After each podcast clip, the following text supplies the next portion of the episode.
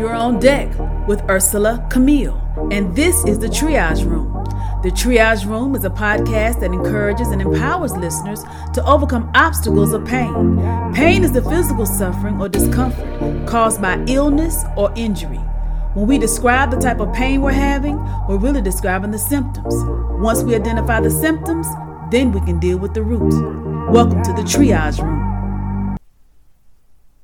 You're now on deck with Ursela Camille, and this is the Triage Room. Today's topic Who are you when no one is watching?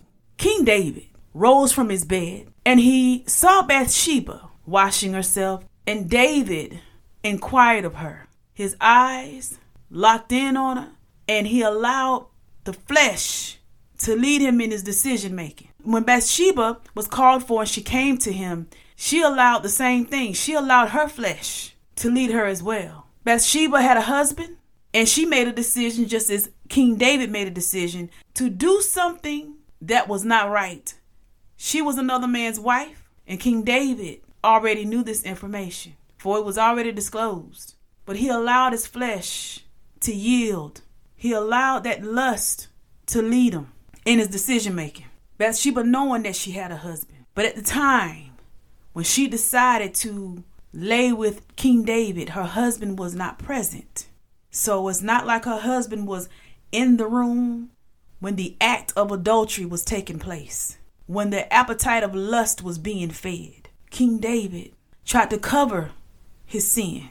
Things just got deeper and deeper in his act of sin, trying to cover up what he did, trying to hide what he did from her husband. But even though he hid it from man, David and Bathsheba could not hide their act of adultery from God. Then there's Joseph, approached by Potiphar's wife, and Joseph was entrusted with the things of Potiphar's house. He oversaw the affairs, the business of Potiphar's house. And when Potiphar's wife approached Joseph, she laid eyes on him. The lust in her eyes, the lust in her flesh, wanting to lie with another man who was not her husband. Joseph did not yield to this request. Joseph remained in a place of expressing his understanding of what he was trusted with, and it wasn't with another man's wife.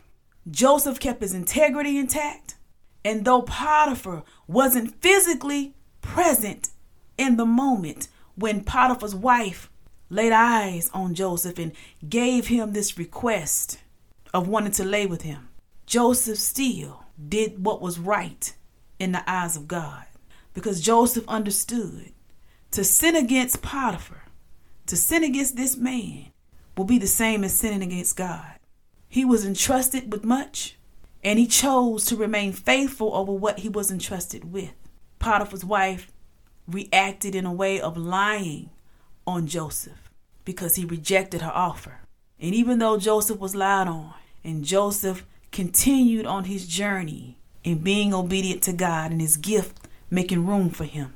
He did not allow the moment, the time of overseeing the affairs for Potiphar, to blind him in his decision making, to make him make choices that would cost him in the end. He didn't look at his situation and say, I have arrived, as if that was all to his life. His faithfulness his decision and his choice to remain in the place of keeping his character and integrity intact, his loyalty to God, his love for God, and doing what was right in the eyes of God positioned him for even greater after the lie, even greater after that responsibility in Potiphar's house.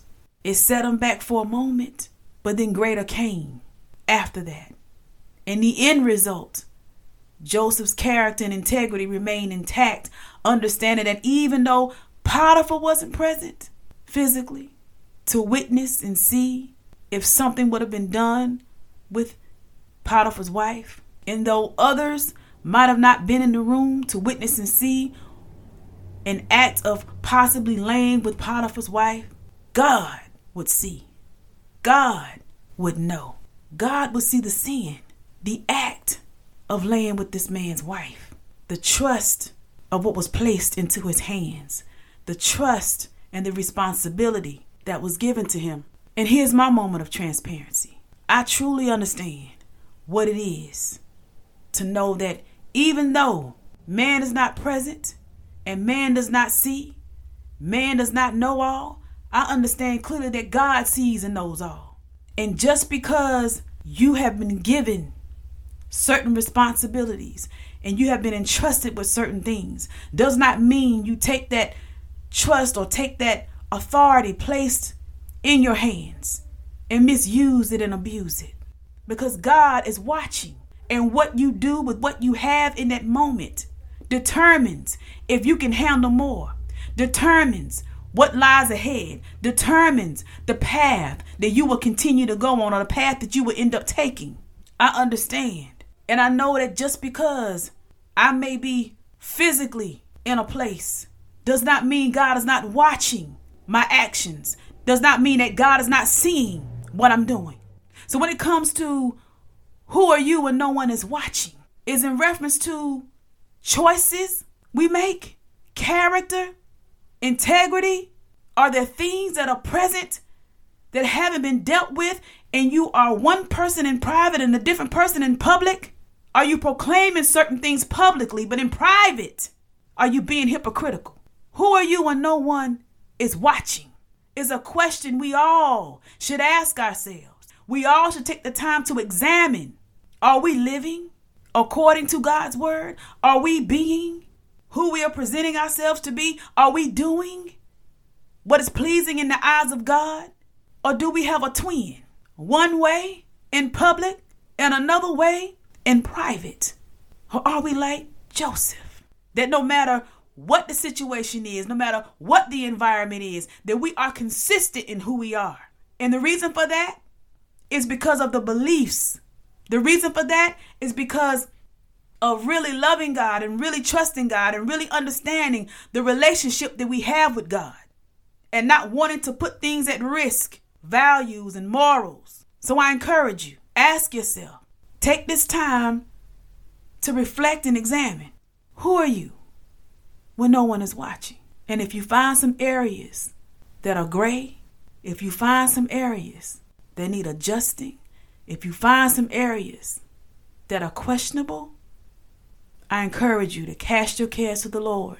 Be honest with yourself because God already knows.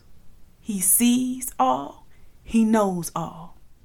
There's nothing hidden that won't be revealed. Let us pray. Father God, I come to you in the name of Jesus, Lord, just to say thank you. I thank you for life, health, and strength. Lord, I ask you for those, God, that are in a place of examining themselves, examining whether or not there's a twin factor that is present, being one way in one situation and environment and being another way somewhere else privately. That, Lord, this is a time of self reflecting and being honest. And as they examine themselves and cast their cares to you, Lord, may they turn, turn from the ways that are displeasing to you, God, and turn to you and walk in the ways that are pleasing to you. No longer yielding to those things that are questionable in your sight. No longer yielding to those things that put them in situations of compromise. No longer yielding to those things, the appetites of the flesh, but choosing, choosing to walk with you, choosing to be obedient to you, choosing to having godly character and integrity. Lord, I thank you I praise you and I glorify your name. In Jesus' name I pray. Amen. You all be blessed. Thank you for joining me on deck in the triage room. To get the music you hear in this podcast or to stay connected, visit my website, urselacamille.com. That's U R S E L A C A M I L L E.com. Sign up on my email list, get merch, and more. Have an area of pain you want to address in the triage room? Send your email to the triage room at gmail.com. I'm your host, Ursela Camille, signing off. Be blessed. One touch and your life will change. Did you know that Jesus reigns? One touch and your life will change.